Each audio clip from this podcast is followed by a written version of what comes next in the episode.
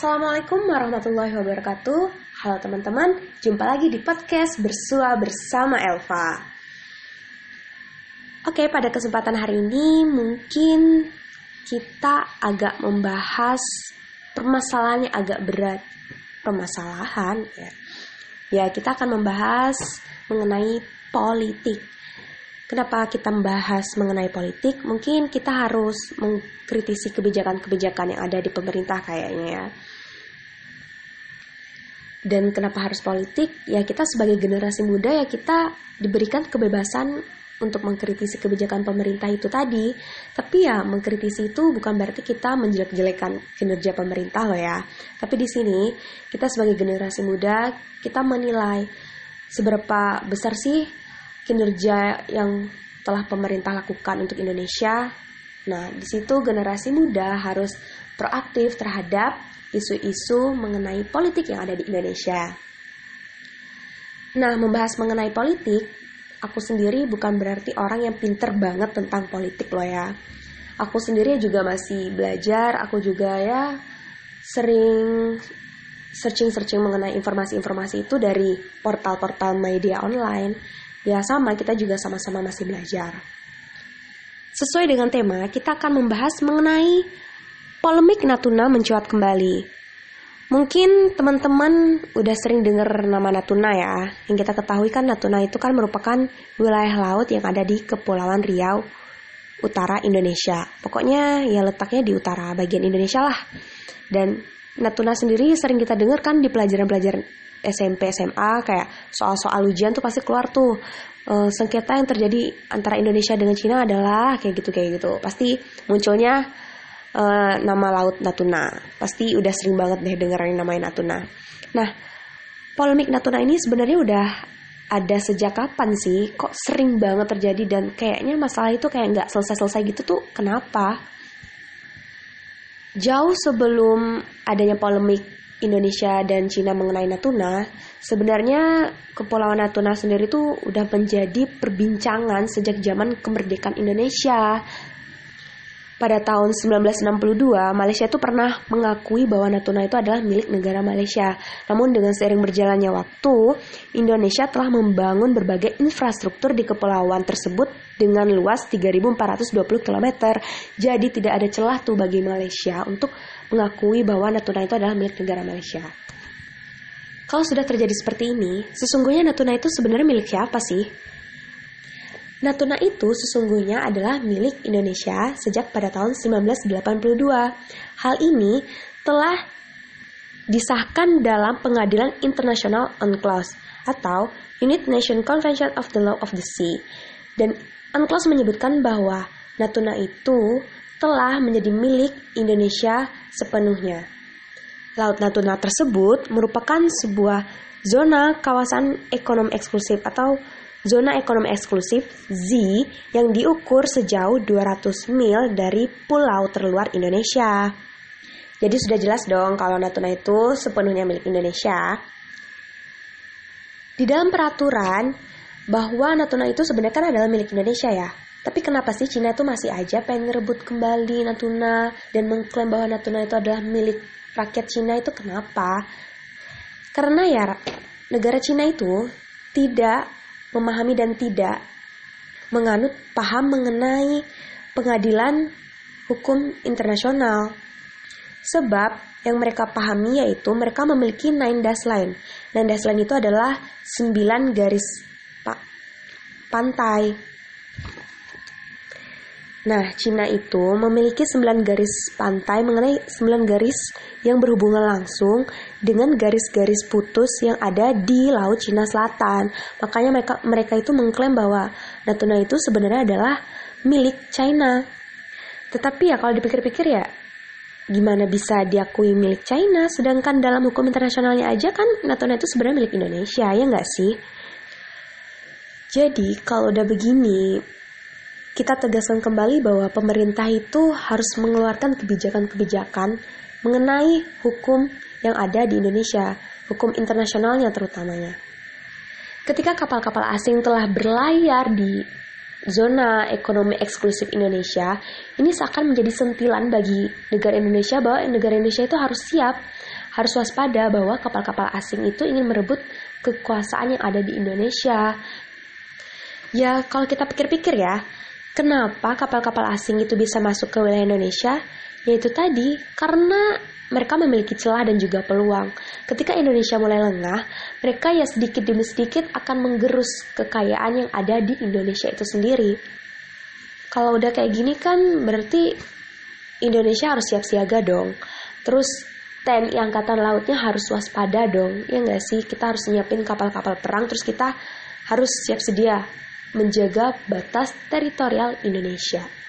Tapi kalau dipikir-pikir, dengan kita mengeluarkan uh, kapal perang, terus menyiapkan armada-armada TNI, apakah kita semata-mata harus ngajakin Cina perang kayak gitu? Ya kayaknya itu bukan solusi yang tepat sih kalau misalkan kita ngajakin Cina ayo perang kayak gitu nggak mungkin dan itu bukan salah satu hal untuk menyelesaikan masalah itu bukan bukan bukan untuk menyelesaikan masalah justru akan memperpanjang dan mempersulit masalah. Nah kalau udah kayak gini ya kita harus menjalin yang namanya diplomasi.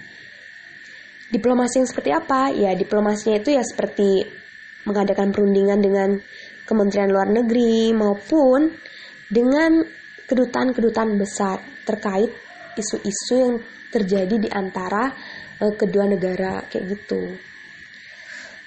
Cuma dari isu-isu yang ber yang beredar kayak gini, yang kita ketahui bahwa negara Cina itu sampai saat ini dan detik ini itu mereka ya tidak mau mengadakan perundingan.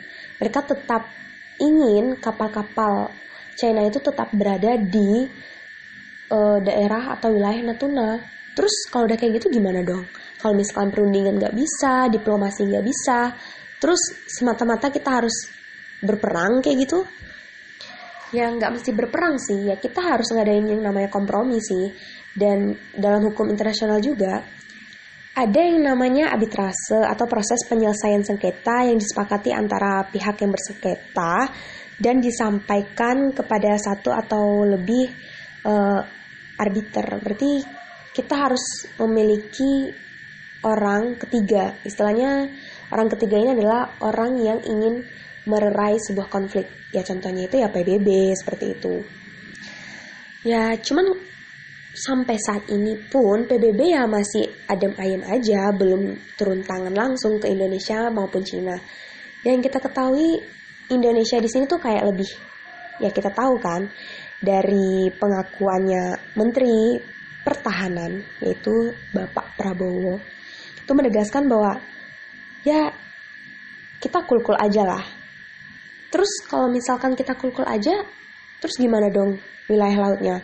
Ya sedikit demi sedikit kan pasti China akan ngambil tuh uh, kekayaan alam yang ada di Natuna itu sendiri. Kalau kita kul-kul aja, adem-adem aja, anteng-anteng aja kan ya nggak mungkin juga kayak gitu kan. Nah, kemudian adalah usul dari Bapak Jokowi bahwa uh, ia ingin uh, kapal-kapal laut yang ada di di wilayah Pantura atau pantai utara Jakarta itu berbondong-bondong untuk datang ke Natuna. Nah, Terus kenapa kapal-kapal Jakarta harus datang ke Natuna itu kenapa? Ya menurut dari pengakuan dari Bapak Jokowi itu sendiri sih, ia berpikir bahwa kalau misalkan banyak kapal-kapal Indonesia yang berada di wilayah tersebut, maka disinyalir nih kapal-kapal asing itu tidak akan uh, secara langsung masuk ke wilayah Natuna. Tapi ya hal ini pun terjadi pro dan kontra di masyarakat pada masyarakat setempat itu masih terjadi pro dan kontra. Karena masyarakat itu berpikir bahwa kalau misalkan eh, kapal-kapal pantura datang ke wilayah Natuna, terus gimana dong penghasilan dari uh, kapal-kapal uh, lokal yang ada di wilayah Natuna tersebut? Di satu sisi nih ya, mereka udah berhadapan langsung nih dengan kapal asing. Terus mereka harus bersaing dengan kapal-kapal pantura, kan ya nggak mungkin jadi kalau misalkan solusinya seperti itu, mungkin kita harus lebih mengkaji ulang kayaknya sih. Karena kasihan juga kan uh, nelayan-nelayan lokal harus bersaing dengan kapal-kapal besar yang ada di pantai utara Jakarta kan nggak nggak mungkin kayak gitu sih. Kalau misalkan itu terjadi ya pastinya akan terjadi tumpang tindih karena nggak akan ada kesetaraan gitu loh. Ya yang kita ketahui ya kapal-kapal nelayan Natuna itu kan kapal-kapal kecil harus bersaing dengan kapal-kapal besar yang ada yang ada di Pantura ya nggak mungkin kayak gitu. Secara realistis mungkin kita harus cari solusi-solusi yang lain supaya permasalahan itu nggak berkepanjangan. Ya kita harus bisa membedakan lah mana yang namanya hubungan kerjasama dan mana yang namanya hubungan kekuasaan. Kalau misalkan kita membahas mengenai kerjasama, ya kita ketahui bahwa kerjasama antara negara Indonesia dan Cina itu banyak. Apalagi ya bisa dibilang lah Indonesia tuh sering hutang ke negara China. Jadi mau nggak mau China tuh ngerasa bahwa ah Indonesia aja masih ngutang ke kita. Ya kita ya boleh dong ambil sedikit demi sedikit itu kekayaan alamnya.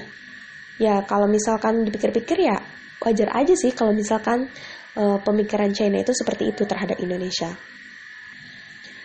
Banyak isu-isu yang bermunculan bahwa terjadinya uh, polemik mengenai perebutan Natuna ini menjadi tombak awal akan munculnya Perang Dunia Ketiga. Wah, ini gila banget sih kayak mengkait-kaitkan Perang Dunia Ketiga dengan wilayah Natuna. Terus tiba-tiba trending topik di Twitter kayak, ya ampun kenapa harus ada Perang Dunia Ketiga, gue belum nikah nih, gue belum planning ini nih, ini belum tercapai nih, gue pengen ini, pengen ini, pengen ini, kenapa harus ada Perang Dunia Ketiga sih ya? Dan itu menggegerkan warganet banget. Nah sebenarnya sih untuk Perang Dunia Ketiga ya nggak mungkin bakal terjadi ya. Kalau misalnya eh, negara-negara uh, itu tidak berperang kayak gitu. Ya ini kan masalah yang terjadi antara bilateral bilateral negara ya. Jadi nggak mungkin akan adanya perang dunia ketiga tanpa adanya perang-perang di negara-negara lain yang lebih besar atau lebih dahsyat dari ini nggak mungkin. Ya sebenarnya sih untuk polemik Natuna ini tuh sering banget ya terjadi. Nggak hanya di era Menteri Edi Prabowo, para menteri sebelumnya yaitu Menteri Ibu Susi Pujiastuti yang sangat fenomenal itu. Nah, di zaman Ibu Menteri Susi itu sebenarnya ya ada juga kapal-kapal asing datang ke Indonesia. Cuman kan bedanya pada zaman Ibu Susi itu kan ya ada kapal asing tenggelamkan, ada kapal asing tenggelamkan. Terus sekarang kenapa nggak langsung ditenggelamkan sih? Kenapa nggak ambil ide dari Ibu Susi dan Sebenarnya permasalahan yang sekarang terjadi dengan permasalahan dua tahun yang lalu itu sangat-sangat berbeda. Kalau di dua tahun yang lalu itu kan kapal asing datang ya sekedar kapal asing swasta. Namun yang terjadi saat ini itu kapal asingnya itu adalah bukan hanya kapal asing yang semerta-merta menangkap ikan tapi juga didampingi oleh kapal perang yang ada di China. Jadi kan China itu udah mengambil peluang kan, udah ngambil taktik bagaimana caranya supaya kapal mereka itu bisa masuk gitu loh ke wilayah Indonesia. Ketika telah terjadi hal yang demikian, Indonesia perlu adanya eskalasi, eskalasi mengenai pertambahan oh, kapal-kapal perang yang ada di Indonesia, kemudian menambah armada-armada laut yang ada di Indonesia. Karena kita ketahui bahwa yang namanya batas wilayah antar negara itu sangat rentan sekali akan adanya uh, eksploitasi dari negara asing. Jadi peran perbatasan itu sangat-sangat penting dalam menjaga kedaulatan NKRI. Kalau udah kayak gini ya netizen ya paling banyak menyalahkan ah TNI Indonesia kurang ini kurang itu. Ya gini ya deh.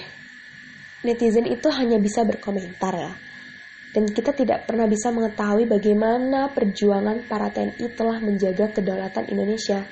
Jadi ya kita tidak bisa semerta-merta mengkritik ah pemerintah nggak bisa ini nggak bisa itu nggak bisa ini nggak bisa itu toh kita sendiri aja yang berada di posisi pemerintah kita belum tentu bisa seperti pemerintah untuk mengeluarkan kebijakan-kebijakan untuk mempertahankan Indonesia itu sendiri kita sebagai warga negara Indonesia sebenarnya ya harus menghargai dan mengapresiasi kinerja pemerintah terhadap solusi-solusi pemerintah. Tapi ya di sini ketika uh, jalur diplomasi itu bukan menjadi sebuah sebuah solusi untuk menyelesaikan permasalahan tersebut. Ya jalur lain satu-satunya untuk menyelesaikan permasalahan tersebut ya itu tadi perundingan.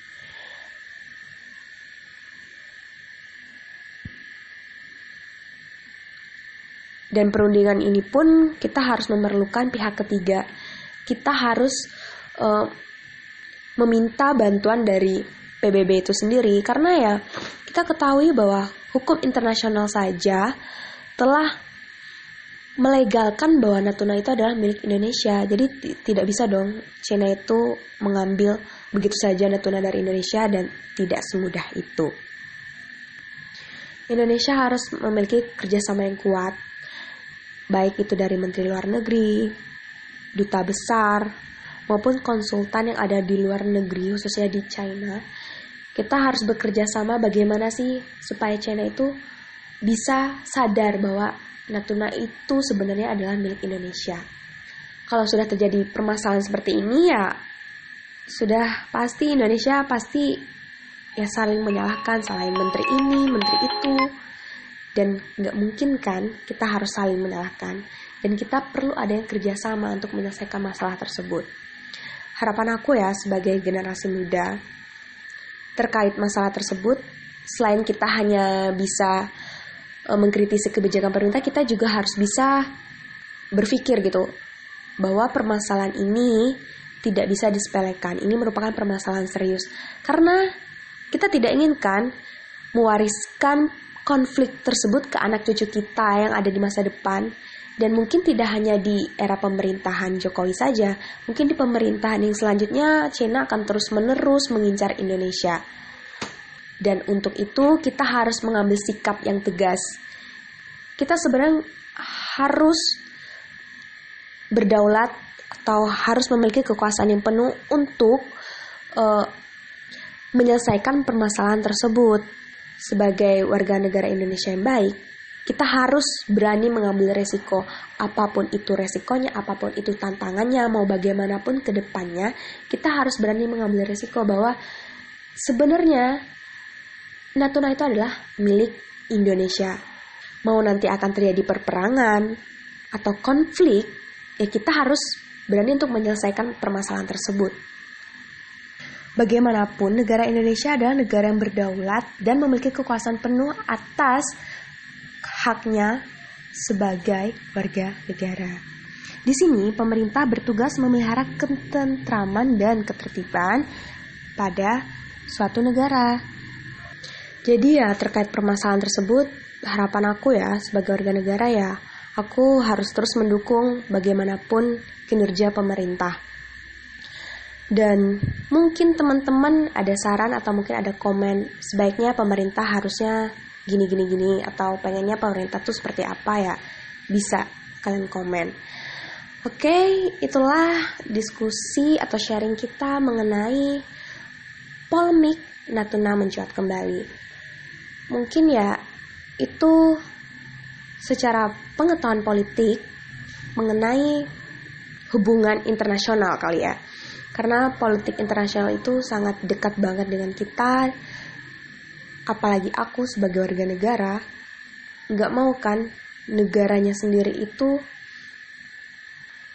mengalami eh, konflik-konflik dengan negara-negara asing yang sekiranya itu kayak ngapain sih ngabisin waktu kita aja gitu. Kan nggak mungkin seperti itu. Oke sekian pembahasan dan sharing aku mengenai polemik Natuna mungkin next episode kalian ada saran nih pengennya bahas tentang apa sih pengen bahas tentang pendidikan atau mungkin kalian pengen curhat-curhat mengenai uh, kisah-kisah inspiratif baiklah kurang dan lebihnya mohon maaf Mohon maaf apabila aku ada salah-salah kata atau ada kata-kata menyinggung perasaan kalian. Baiklah, sampai jumpa di podcast Elva selanjutnya. Wassalamualaikum warahmatullahi wabarakatuh. Thank you.